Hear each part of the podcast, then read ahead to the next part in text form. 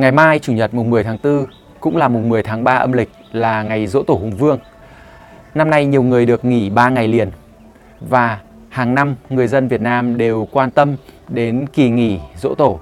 Nhưng bên cạnh ý nghĩa về một kỳ nghỉ, bạn còn biết gì về ngày dỗ tổ nữa không?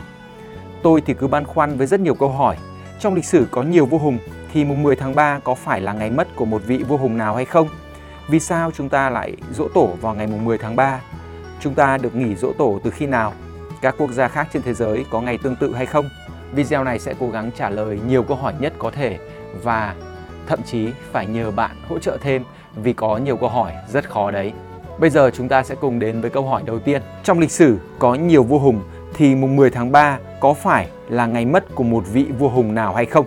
Có thể khẳng định truyền thống tổ chức ngày dỗ tổ Hùng Vương đã có từ rất lâu trong lịch sử dân tộc. Bản Ngọc Phả viết Thời Trần năm 1470, đời vua Lê Thánh Tông và đời vua Lê Kính Tông năm 1601, sao chép đóng dấu kiềm để tại đền Hùng nói rằng từ nhà Triệu, nhà Đinh, nhà Lê, nhà Lý, nhà Trần đến triều đại ta bây giờ là Hồng Đức Hậu Lê vẫn cùng hương khói trong ngôi đền ở làng Trung Nghĩa. Nhưng ở các thời đó chưa có một ngày dỗ tổ cố định là ngày mùng 10 tháng 3 như bây giờ. Và theo nhiều tài liệu, ngày mùng 10 tháng 3 cũng không phải là ngày mất của một vị vua hùng nào mà chỉ là ngày được chọn mà thôi. Trên tấm bia Hùng Vương Từ Khảo do tham chi Bùi Ngọc Hoàn, tuần phủ tỉnh Phú Thọ lập năm 1940 đang đặt ở đền thượng trên núi Hùng xác nhận.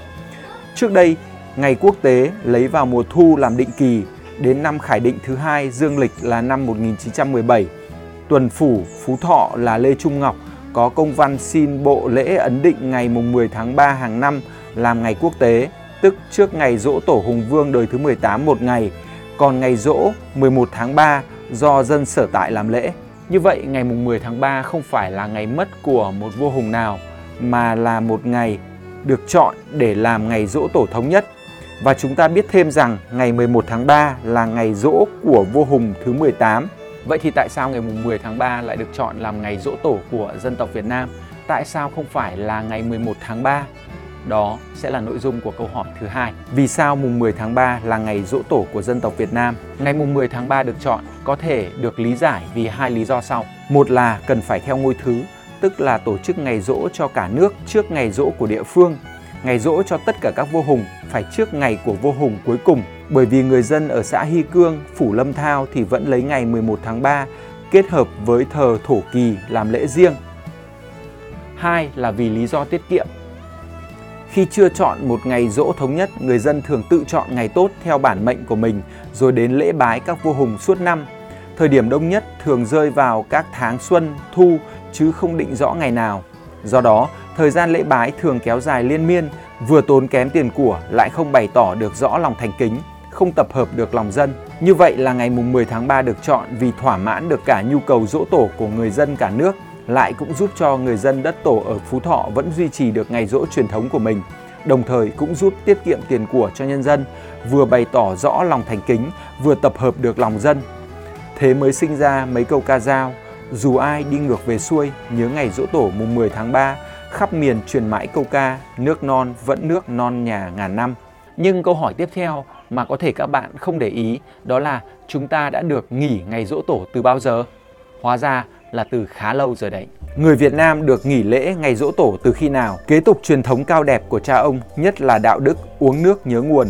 Ngay sau cách mạng tháng 8 thành công, Chủ tịch Hồ Chí Minh đã ký sắc lệnh của Chủ tịch nước số 22SL CTN ngày 18 tháng 2 năm 1946 cho công chức nghỉ một ngày mùng 10 tháng 3 âm lịch hàng năm để tham gia tổ chức các hoạt động dỗ tổ Hùng Vương hướng về cội nguồn dân tộc, nhưng đó là dành cho các công chức thôi. Để đến lúc tất cả những người lao động Việt Nam được nghỉ thì phải chờ đến hơn 60 năm sau. Cụ thể là ngày mùng 2 tháng 4 năm 2007, Quốc hội nước Cộng hòa xã hội chủ nghĩa Việt Nam đã phê chuẩn sửa đổi bổ sung điều 73 của Luật Lao động cho người lao động được nghỉ làm việc, hưởng nguyên lương ngày dỗ tổ Hùng Vương mùng 10 tháng 3 âm lịch. Kể từ đây, ngày mùng 10 tháng 3 âm lịch tháng 5 đã trở thành ngày lễ lớn, quốc lễ mang ý nghĩa bản sắc văn hóa dân tộc. Vậy là chúng ta đã được nghỉ ngày dỗ tổ đến nay là 15 năm rồi đấy. Năm 2022 là kỷ niệm 10 năm UNESCO công nhận tín ngưỡng thờ cúng Hùng Vương ở Phú Thọ, biểu tượng của tinh thần đại đoàn kết, truyền thống đạo lý, uống nước nhớ nguồn của dân tộc Việt Nam là di sản văn hóa phi vật thể đại diện của nhân loại. Chắc chắn đây là của hiếm nên mới được Tổ chức về Văn hóa của Liên Hợp Quốc ghi nhận và đây cũng là điểm xuất phát của câu hỏi áp chót. Các quốc gia trên thế giới có ngày tương tự không? Thực lòng là tôi vẫn chưa thể tìm ra được đáp án thỏa đáng cho câu hỏi này. Hiện tại tôi chỉ dám phỏng đoán rằng dỗ tổ là một phong tục độc đáo của Việt Nam vì dân tộc ta có tín ngưỡng thờ cúng tổ tiên và đề cao truyền thống uống nước nhớ nguồn. Bạn nào có thông tin về các quốc gia khác thì có thể comment ở bên dưới được không ạ? Tôi sẽ vô cùng cảm kích. Cảm ơn các bạn trước nhé. Câu hỏi cuối cùng và đây cũng là câu hỏi tôi chưa có lời đáp. Đó là vì sao lại là dỗ tổ vua Hùng? Vì sao không phải là các đời trước vua Hùng? Tôi xin chia sẻ cây phả hệ những đời đầu tiên của dân tộc để các khán giả của kênh Đồng Âm dọc đường bình luận. Lịch sử Việt Nam ở thời cổ đại cũng giống như nhiều dân tộc khác là dựa trên truyền thuyết và các huyền thoại. Theo đó, cây phả hệ lịch sử Việt Nam được vẽ như sau. Vua Đế Minh là cháu ba đời của vua Thần Nông, kết hôn với một tiên nữ sinh ra hai con trai, con trưởng là Đế Nghi được cử làm vua phương Bắc, con thứ là Lộc Tục là vua phương Nam, cai quản các vùng từ dãy Nghĩa Lĩnh về phía Nam. Lộc Tục kết hôn với Long Nữ sinh ra Lạc Long Quân. Lạc Long Quân lấy Âu Cơ sinh ra một bọc trăm trứng. Sau 7 ngày thì nở ra 100 người con trai. Sau khi trưởng thành, những người con tỏa đi các nơi và trở thành tổ tiên của người Bách Việt. Người con trưởng ở lại đất Phong Châu được tôn là vua nước Văn Lang, lấy hiệu là Hùng Vương.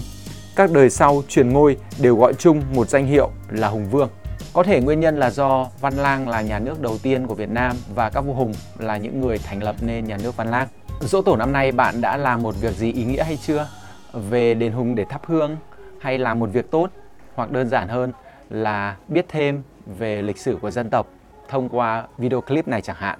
Các bạn hãy comment những thông tin mà bạn biết về ngày Dỗ Tổ Hùng Vương để chúng ta cùng mở rộng kiến thức lịch sử Việt Nam các bạn nhé. Cảm ơn các bạn đã luôn quan tâm theo dõi và ủng hộ kênh Đồng Âm. Hẹn gặp lại các bạn vào thứ bảy tuần tới.